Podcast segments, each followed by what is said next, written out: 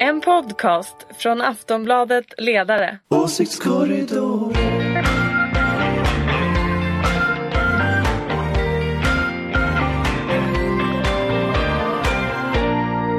Ja, välkomna till Åsiktskorridoren, Aftonbladet Ledarsidas podcast som läggs ut varje fredag. Och vi är tillbaka efter sommaren. Ja. Ulrika Fenström. Hej, hej, hej. Moderat. Yes.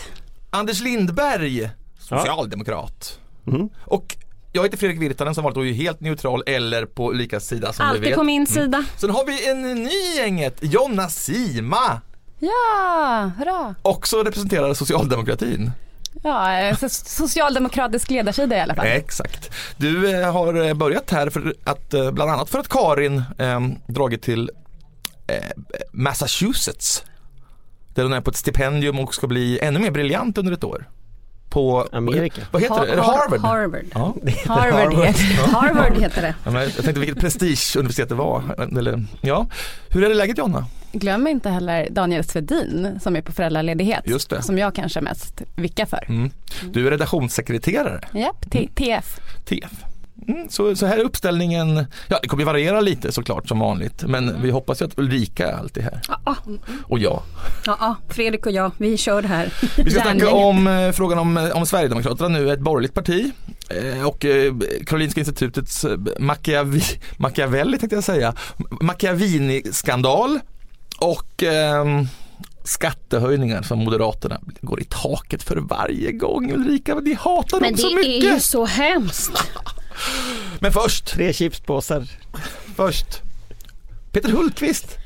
Vad har han bulta, gjort? Bulta, vad är det han har gjort egentligen? Ska vi fortsätta med att följa? Ja, kanske alltså vi kanske ny. skulle hitta någon ny. För nu har vi ändå kört honom ett halvår, tror jag. Mm. Först körde vi ju då den berömda Lars Adaktusson. Ja, och nu kör vi Hulta. Så man kan ju alltid gå tillbaka till gamla Lars. Ja, ja. Men Hulta Bulta har varit kul.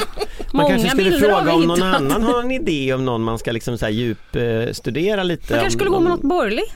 Ja, någon, någon, men lyssnarna kanske har någon idé om någon ja. borgerlig som ni vill veta mer om. Och vi, ja, det behöver vi... inte vara borgerlig, men någon ni vill veta mer om. Ja. Ja. Finns det någon lika kul som Hulta Bulta? Uh. Nej, det är kört. Ja, det alltså ro... Lars Adaktusson, vi sjöng faktiskt sången om ja. hans hår. Han är ja, den är rolig. Det, det är lite bara Trump som slår den kalufsen. Mm, ja. Det är riktigt. Mm. Han är oslagbar. Den kommer han gilla. Jag tänker att just den jämförelsen tror jag han älskar. Men som sagt, hör av till er. Nästa gång så hittar vi på någon ny. Mm. Ah. Twittra till exempel, hashtag, till exempel. hashtag åsiktskorridoren, så kommer vi hitta det där och ta upp. Jag tänker ju ofta Ygeman, men nu känns inte han sådär som man gör så mycket. Känns som att Ygemania har liksom svalnat lite. Ja, så kan det vara. Det blir poliskris istället. Mm, exakt. Oerhörd poliskris faktiskt. Just det. Ja, nåväl. Ska vi börja med, eller har, har vi någon, har, vad har Peter Hultqvist gjort? Han har, jag har kollat lite här, han har ju skrivit avtal med U S A och knutit Sverige närmare NATO. Så är det. Ja, det, det där. Vad, tycker vi om, vad tycker vi om det, Anders? Jag tycker det är jättebra. Det jättebra att du frågade Anders om det. Du vill inte med i NATO. Nu kommer jag att prata resten av tiden så, om det. Nu är det så här, alltså, ta nu, inte in honom bara hängandes i luften. Inte ut i liksom säkerhets- eller utrikespolitik med den mannen, för då har vi ingen podd. Så jag, jag har förstått det. Då har han en podd jo, om det militärindustriella komplexet som Anders är helt tokig. Vi skämtade någon gång om att han åkte omkring med sin kakehjälm i någon slags... I någon hummer eller något liknande. Men nu tycker jag vi byter ämne. Ja, det gör vi. Eh... Och som hände, och det var lite grann förra veckan. Nej, men även den här veckan. Det kommer en NATO-utredning imorgon i och för sig. Vi kan prata lite om det. Nej, tack. Alltså, ja, den ena den. borgerliga ledarsidan efter den andra har ju deklarerat att Sverigedemokraterna inte är ett större problem för borgerligheten än liksom V P K var för Socialdemokraterna. Och eh, K D:s partiledare sa att de inte var rasister. Sen kanske de vände sig tillbaka. Men K D U:s tillträdda ordförande Christian Karlsson sa att det knappast kan vara ett problem för en borgerlig regering att vara beroende av Sverigedemokraterna. Betyder det här nu att Sverigedemokraterna är ett av de borgerliga partierna? Ja, det är väl jag som ska få den frågan då. Och då kan jag säga, nej, för mig är det absolut inte så. Tittar man på deras politik så är de ju knappast mot varken moderater eller borgerliga. De vill ju ha höjd a-kassa. Wow! De är emot fas tre. Eh, och de vill ta bort instegsjobb. Så jag kan säga så här, jag tror inte att de varken har en borgerlig arbetsmarknadspolitik eller en borgerlig in- eh, ekonomisk politik. Nu vet ju jag att ni ville att vi skulle prata om det här för att liksom alla ska titta på mig. Men som ni vet så tycker jag alltid att det här med dividerande fram och tillbaka om olika scenarier tjugo arton i september börjar bli tröttsamt. Ska vi inte bara prata om det jag har pratat om i flera år här? Kan vi inte bara prata om hur får vi bostadsbyggandet att komma igång? Fast, fast, hur får nu, vi folk i arbete och nu, tillbaka i arbete? Jag tycker Anders? ändå vi ska gå tillbaka till den här frågan därför att, därför att Moderaterna vill ju inte prata om den. Och eh, det, det är alltid sådana politiker inte vill prata om något, att då ska man ju prata om precis det. Och jag tror att regeringsfrågan, Moderaterna har ju gjort regeringsfrågan till huvudfråga i valen. Men jag tycker inte riktigt att jag håller med dig om det där. För att... Jo, men, men alltså Moderaterna har ju gjort regeringsfrågan till huvudfråga de senaste valen och det är klart att den kommer att bli huvudfrågan nästa val med. Ja, men det är ju och... likadan fråga till Löfven. Vill han? Jag ja. menar, du vet ju inte vad resultatet kommer Nej, att se ut. Men jag vet och en sak. Minst... Jag vet en sak och det är att när Anna Kinberg Batra går ut och kallar S D rasister å ena sidan och å andra sidan regerar med S Ds aktiva stöd i till exempel Gävle, då, då, då blir det någonting som liten, då går liksom sand, då går berättelserna isär lite här om vad man vill göra. Och jag tror ju tyvärr att det är så att ganska starka krafter i borgerligheten eh, håller på att driva fram en situation där hon kommer att få väldigt svårt att säga nej till att regera eh, med ett parlamentariskt underlag som inkluderar Sverigedemokraterna. Och det gör ju att antingen så binder hon sig vid masten och säger jag kommer aldrig att göra det. Och det vägrar hon ju säga i Agenda eh, förra, förra veckan. Eller så är det så att vi kommer att ha en regeringsfrågediskussion som handlar om S D fram till valdagen. Samtidigt så går vi ju just nu allihopa Sverigedemokraternas eh, totala eh, ärenden. Eftersom det är de själva, det var de som sa att de ville regera med Moderaterna. Och bara för att de säger det betyder ju inte att Moderaterna vill det. Fast det säger jag, tror, som alltså, jag tycker att det är rätt det, intressant. Det, det är, hade han sagt, hade han, hade, och då sitter vi här just nu och dividerar just det som kanske bara gynnar dem. Och istället för att prata om saker som du, du, har, vår... du har helt rätt i det, men, men, när man, men när man pratar om blocken i svensk politik, då pratar man ju om blocken som regerings bildar, alltså vilka regeringsunderlag de ingår i. Och när han tydligt säger att han vill sitta i regering med Moderaterna och Kristdemokraterna, då säger han ju jag vill vara med i det borgerliga blocket. Så då ligger ju så här bollen hos det borgerliga blocket och säga gå och göm dig under en sten. Men det har man inte sagt. Istället har man sagt man säger mummel, ingenting. Mummel, mummel, och vad tror du Löfven skulle säga om han fick om frågan? Ja. Han säger att de är fascister. Ja, okej. Okay.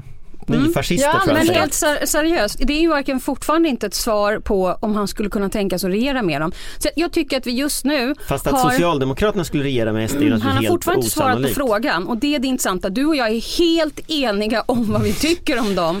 Men det här börjar bli en ganska tröttsam diskussion och får jo. bara Sverigedemokraterna jo, få, få vara i centrum av svensk politik. Tills Anna Kinberg Batra säger jag kommer aldrig att förlita mig på S Ds aktiva eller passiva stöd i riksdagen. Nu har vi suttit i fyra men, minuter här och bara gått deras kommer göra det här i två år till. Mm. Och det tycker jag är dåligt. Men vänta nu. Att, att det är så att det finns, en sta- det finns en falang inom Moderaterna som vill regera med... Det finns falanger i alla partier som vill göra massor med saker. Ja, men det är troligt, som, som Anders säger... Att sossarna... Du tror att det är troligt, ja. Men det tror inte jag. Att sossarna skulle regera med hjälp av S D? Ja... Då det, det finns inga falanger som så här, lyssna nu, lyssna nu. Det finns ingen i det här rummet i den här podden Nej, som inte är, och jag tror fortfarande att vi går deras ärenden genom att ge dem så otroligt mycket är, liksom, lyskraft här. De är mitt på bordet. Fast som en jätteelefant. Anna Kinberg Batra som triggar diskussionen men genom att inte ju... svara på frågan, så det är ju hennes ansvar då att stänga inte ner den diskussionen. Inte gör heller Löfven det. Därför vi vet Löfven inte har var... svarat på frågan i, i alltid. Socialdemokraterna har alltid svarat på frågan att de inte har något med S D att göra. Ja, okay. Alltså det är inte Socialdemokraterna. Det finns en falang som fällde dö de- decemberöverenskommelsen Nej. när alla men, visste men, Anders, att det, det skulle resultera i S D. Men Anders, det är lite faktiskt att diskutera Passiva detta stöd. fram och tillbaka när vi faktiskt står inför ganska svåra och stora utmaningar i landet. Jo, men om inte Anna Kinberg Batra svarar aldrig så kommer vi ju, då är det detta vi kommer att prata om till valdagen. Ja, det kommer du inte ifrån kom, det. Ja, men det är ju bara för att du vill det. Nej, men det är inte för att jag vill det, det är för att svenska folket vill veta vem som sitter de i regeringen. De skiter i det, de vill att vi tar hand om liksom Nej, samhällsproblemen. De skiter Trust inte i vem som sitter i regeringen. Det, och, det har, det, och vet du vem som har sett till det? Vem som har sett till att regeringsfrågan är huvudfråga? Det var en kompis till dig som heter Fredrik Reinfeldt. Och han gjorde det här till huvudfrågan mm. men, i alla Anders, val. Anders, men Anders, är det nu. Om du går ut på stan och frågar, vad tror du de kommer att svara? De kommer säkert svara en del att de tycker att massor med olika partier är jättehemska. Men vad ska vi ha en politiker till? Fast alla kommer att ha en åsikt om S D. Det ska sitta i regeringen. Och förbättra och förändra och förbättra och fixa de samhällsproblem som vi står inför. Alla kommer och nu ha en har Sverigedemokraterna, Sverigedemokraterna fått vara med i den här podden i åtta minuter. Ja, och om inte Moderaterna sätter stopp för det så kommer de vara här i två år. Vi inte ens prata om någon. Men stopp henne. Om någonting. Nej, men framförallt inte om Sverigedemokraterna. Därför med... att de vill ju ingenting. De bara finns där. De vill tyvärr en del rätt otäcka saker. Diskussionen om det är ett borgerligt nej, parti tycker jag är nej. intressant eftersom det är tveklöst ett borgerligt parti. Men sen om okay. borgerligheten ska regera med dem. Ja. Ja, nu börjar det här ah, verkligen okay. bli tröttsamt. Det, vad säger programledaren? Ja, jag är, är neutral i det här sammanhangen. Men, eller på min sida som inte, de är, vi kan ju inte gärna kalla dem nationalsocialister, eller hur? Det går ju inte. Men de har väl vissa socialdemokratiska idéer i sitt parti också. Ja, absolut. Det är ju en annan skala de verkar på, men de har ju röstat för eh, alltså de är inte nationalsocialister. Nationalsocialister är, det är svenska motståndsrörelsen och sådana som ja, är. Ja, jag sa ju det. Vi kan inte kalla dem, jag menar de har något. Rötter i nazismen dock. Ska vi gå vidare? Otroligt dålig stämning, det gillar vi. Det gillar vi. Och lika, den här, förra frågan var inte alls för att du skulle hamna i centrum. Nästa däremot kommer bli det. Nej, det var Sverigedemokraterna som gjorde det. Det är det som är mitt problem. Men vi börjar, innan vi pratar om dessa förhatliga skatter, så tar vi Karolinska institutet. Vadå förhatliga? Ja, precis. Mm, jag pratar som en, en... Att betala skatt jag, är coolt. Du är centerpartist egentligen. Ja, jag är ju på lika sida har jag ju sagt. Mm, ibland i alla fall. Karolinska som sagt var, det har ju det är en skandal som bara pågår och veckans stora nyhet har varit eh, har ju varit Karolinska faktiskt. Eh, Sten Häckscher har gjort en rapport. Lars Leijonborg har avgått. Och det var jag skrev, läste en väldigt bra artikel var det om vad heter hon Inger Karlberg. Karlgren. Karlgren som redde ut liksom hur forskarvärlden letar status och hur, hur, hur olika tidskriftspubliceringar styr tillsättningar. Så det är ju en ohyggligt komplex liksom, soppa det här. Men vem, kan vi kräva något politiskt ansvar från någon? Och i så fall vem? Lars Leijonborg kanske. Mm. Det föreslog i alla fall utredaren Sten Häckscher att han skulle ha stannat kvar och städat upp efter sig. Okej, så han... Nu dumpar han ju det då på... de stackare som får ta över. Och det tycker du är mesigt? Ja, eh, dumt. Mm. Eh, det är klart att han skulle varit med där som har, är orsaken till problemen från början. Det finns ju också en stackars socialdemokratisk statssekreterare i den här soppan som själv har sin bakgrund i den där världen. Röding, va? Karin Röding, som själv har sin bakgrund i den där världen mm. eh, och som nu sitter, hon har väl anmält jäv om jag förstått saken rätt i hanteringen men, men, men det gör ju att det blir ju lite rörigt för det där är en värld där människor som, som så att säga, har känt varandra väldigt länge och suttit på olika poster som rektorer och annat lite är medansvariga allihopa så att det här letar sig också in i regeringen ja. Och det är klart att det rimliga är ju att regeringen också städar upp detta. Jag tycker också att Lars Leijonborg borde suttit kvar och, och liksom ändå på något sätt tagit ett ansvar. Jag tycker den här idén att vi sparkar alla som är ansvariga och så har vi löst det. Det kommer inte att funka men, men samtidigt jag förstår ju det politiska att bli av med dem.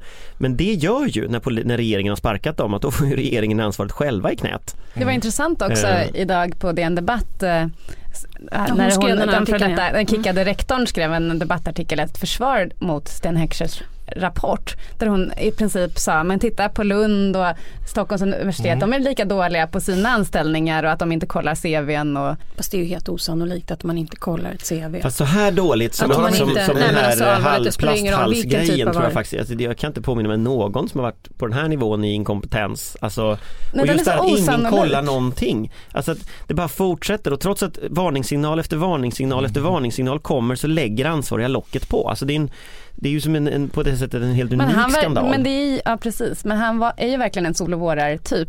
Det började ju med att han, en historia kring att han hade lovat att gifta sig med en amerikansk tv-stjärna och att påven skulle viga dem. Alltså, han är ju en sån mytoman utav Machiavelli-mått.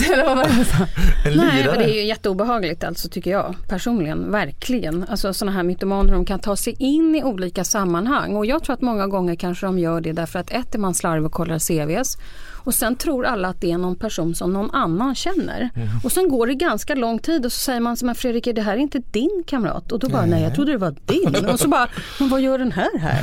Mm. Och det är ju såna här mycket obehagliga människor som för tar sig in. Man har ju olika... fortfarande, hon räckt, för detta räktar numera, pratat om att det här var en stjärnrekrytering. En stjärnrekrytering, det verkar ha varit att man bortsåg från massa fakta då eftersom man bara ville rekrytera den här stjärnan. Men det tror jag också har med det som vi pratade om inledningsvis då, att med Ingrid Karlgrens artikel att det har funnits en press på att få fram en Nobelpristagare mm.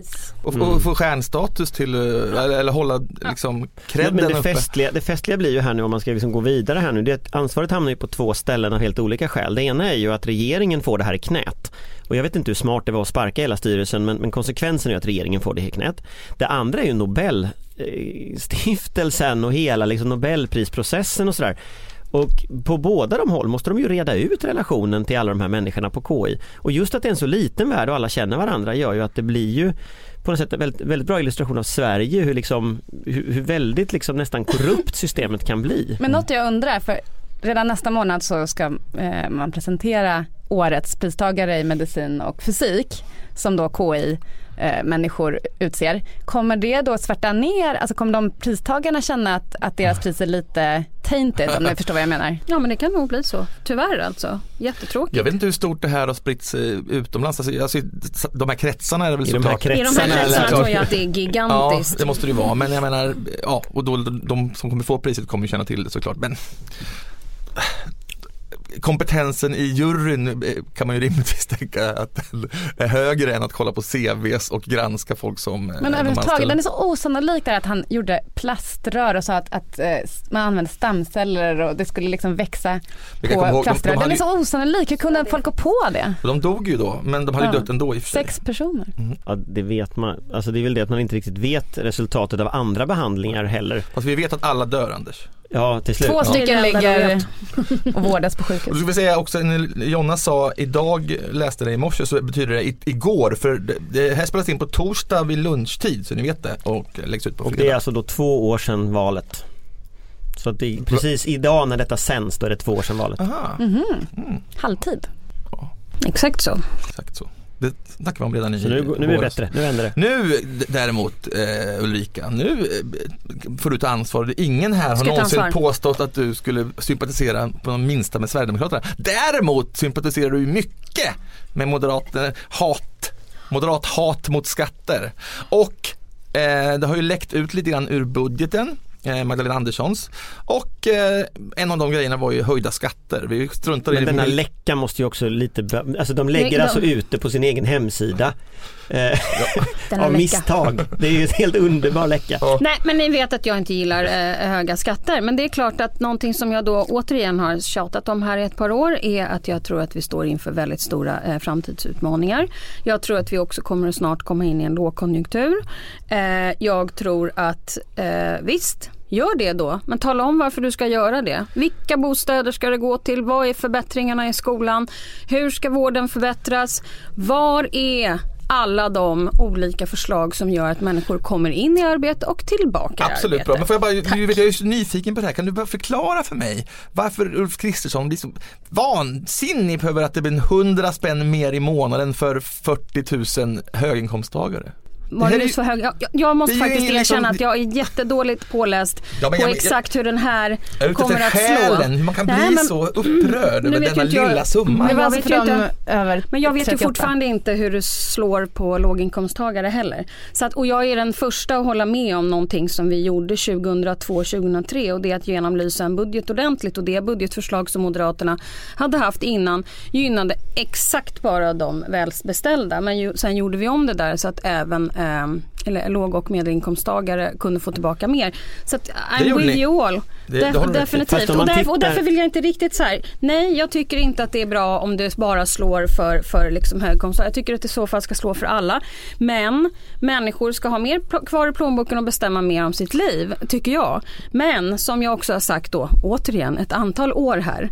Det finns stora saker som kommer att kosta väldigt mycket pengar. Så att fint, höj skatten då, men tala om vad du ska höja skatten för och till. Men mitt problem är större, vet du nu, men... Anders. Jag tycker ju tvärtom att det här är ju liksom helt mesigt och för lite. Och det får du ta ansvar för. Vad är ditt parti? Vad håller de på med?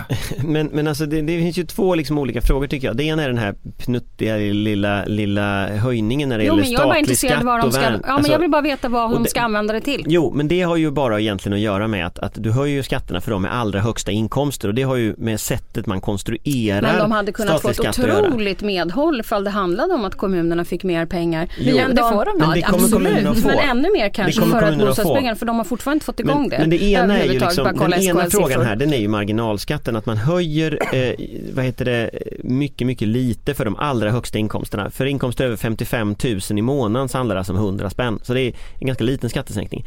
Eh, låginkomsttagarna får ingen höjd skatt av den här konstruktionen. Det andra problemet som jag tycker är mycket större, det är att vi beskattar inkomster i Sverige men inte kapital. Och jag höjer gärna skatten för inkomster, men det stora är ju att vi har en massa obeskattade tillgångar där ute. Vi har förmögenheter. Vi har förmögenheter som inte beskattas, därför att vi har tagit bort förmögenhetsskatten. Vi har arv som inte beskattas, därför att vi har tagit bort arvsskatten. Ligger du på sådana har... med blåslampa om detta ja, då? Ja, det gör jag. Och vi, vi, vi har massa lyxbåtar bara åker ner till hamnen bo, bo, vid de här, där de här människorna bor. Lyxlägenheter, lyxbåtar som inte beskattas. Hus som inte beskattas. Och det finns oerhört mycket pengar som skulle kunna användas till de där satsningarna Ulrika efterlyser på kommunerna, på bostäder, på infrastruktur, att tågen ska gå i tid. Men man vågar liksom inte ta i det här. Och, och det har ju att göra med att vi har ju avskaffat i princip kapitalbeskattning i Sverige för den här typen av skatter som jag nämner. Nej, men det som Anders säger. Det, och det tycker jag liksom, det är den stora frågan. Och där tar ju Magdalena Andersson inte den debatten överhuvudtaget. Och där tycker jag egentligen att Moderaterna kanske också skulle börja fundera på liksom hur man hittar lite bättre skattebaser. För just nu så beskattar man ju utbildning, man beskattar ansträngning, man beskattar företagande, men man beskattar inte ett totalt meningslöst ägande av, av lyxbåtar. Och, för, och det är jättekonstigt. Och för att gå tillbaka då till en gammal podd, för de som lyssnar på den här podden, så har vi eftersökt och efterlyst ett skattepaket.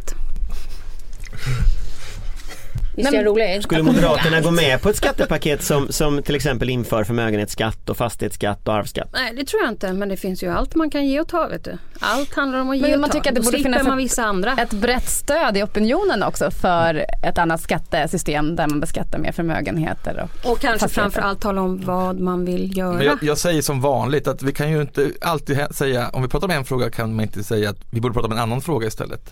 Då kan vi inte göra den här podden. Ja, det var inte jag, det var Anders. Men alltså grund... Men det är som att folk har glömt bort att vi genomförde fem, eller vi, eh, alliansen, absolut, att det genomfördes fem jobbskatteavdrag och nu så ska det höjas lite från höginkomsttagarna i landet, kanske hundra kronor i månaden. Eh, det är ju löjligt att bli upprörd över det. Ja, det är mer upprörande att det, att det är så lamt. Magdalena Andersson är ju en kryptomoderat. Nej, det är hon inte. Jo. Nej, det är hon inte. Men däremot så är hon lite... Jag, jag, tror, jag tror att hon är eh, chockskadad av, av nittiotalskrisen. Därför att hon och det hela det här gänget människor satt och liksom fick städa upp efter regeringen Bildt. Och då, det, då, då blev en massa sådana här principer om att man ska vara oerhört ekonomiskt försiktig. Och de principerna gäller fortfarande. Men jag tror att om inte Magdalena Andersson börjar ta ut lite höger-vänsterkonflikt inför valet så kommer människor tjugo arton och undra liksom, men vad var skillnaden då? Exakt, precis. Eftersom man regerar hela tiden och har kvar och jag tror att, att, borgerliga, att borgerliga så lite mera sån sån argumentation behövs nog från regeringen. Jag tror också att hon har, hon har det förtroendekapitalet. Vi pratar ofta om Ygeman och om Hultqvist och sådana som regeringens stjärnor, men jag tror att Magdalena Andersson är den som verkligen eh, har stort förtroende bland väljarna. Jag är inte säker på att jag tycker att de är regeringens stjärnor. Nej, men en del påstår det, ja, del. Eh, även om du tycker motsatsen. Och en del påstår nej, det tycker jag inte heller, men jag tycker Magdalena Andersson är duktig eftersom jag också vet att hon är duktig. Ja, men jag tror eftersom, att många håller med dig om det. Det nej, det var inte därför. Faktiskt nej, men jag tror att hon har, hon har den möjligheten att ta ut svängarna mer och få stöd för det. Då tycker jag att Jonas Sima får sista ordet eftersom eh, ny här i podden eh, och eh, Ulrika Fenström. Kul att träffa dig igen ja, efter sommaren. Ja, det var härligt. Ja. Ja. Jonas Sima och tack Anders Lindberg som nu är alltså tillförordnad chef för ledarredaktionen. Och glöm nu inte att skicka in uh, idéer på personer vi ska vem djupstudera. Ska vi, vem ska vi förfölja under denna höstsäsong? ja, jag, och jag var Fredrik Virtanen och tack för att ni lyssnade. Hej då! Hej då! Åsiktskorridoren.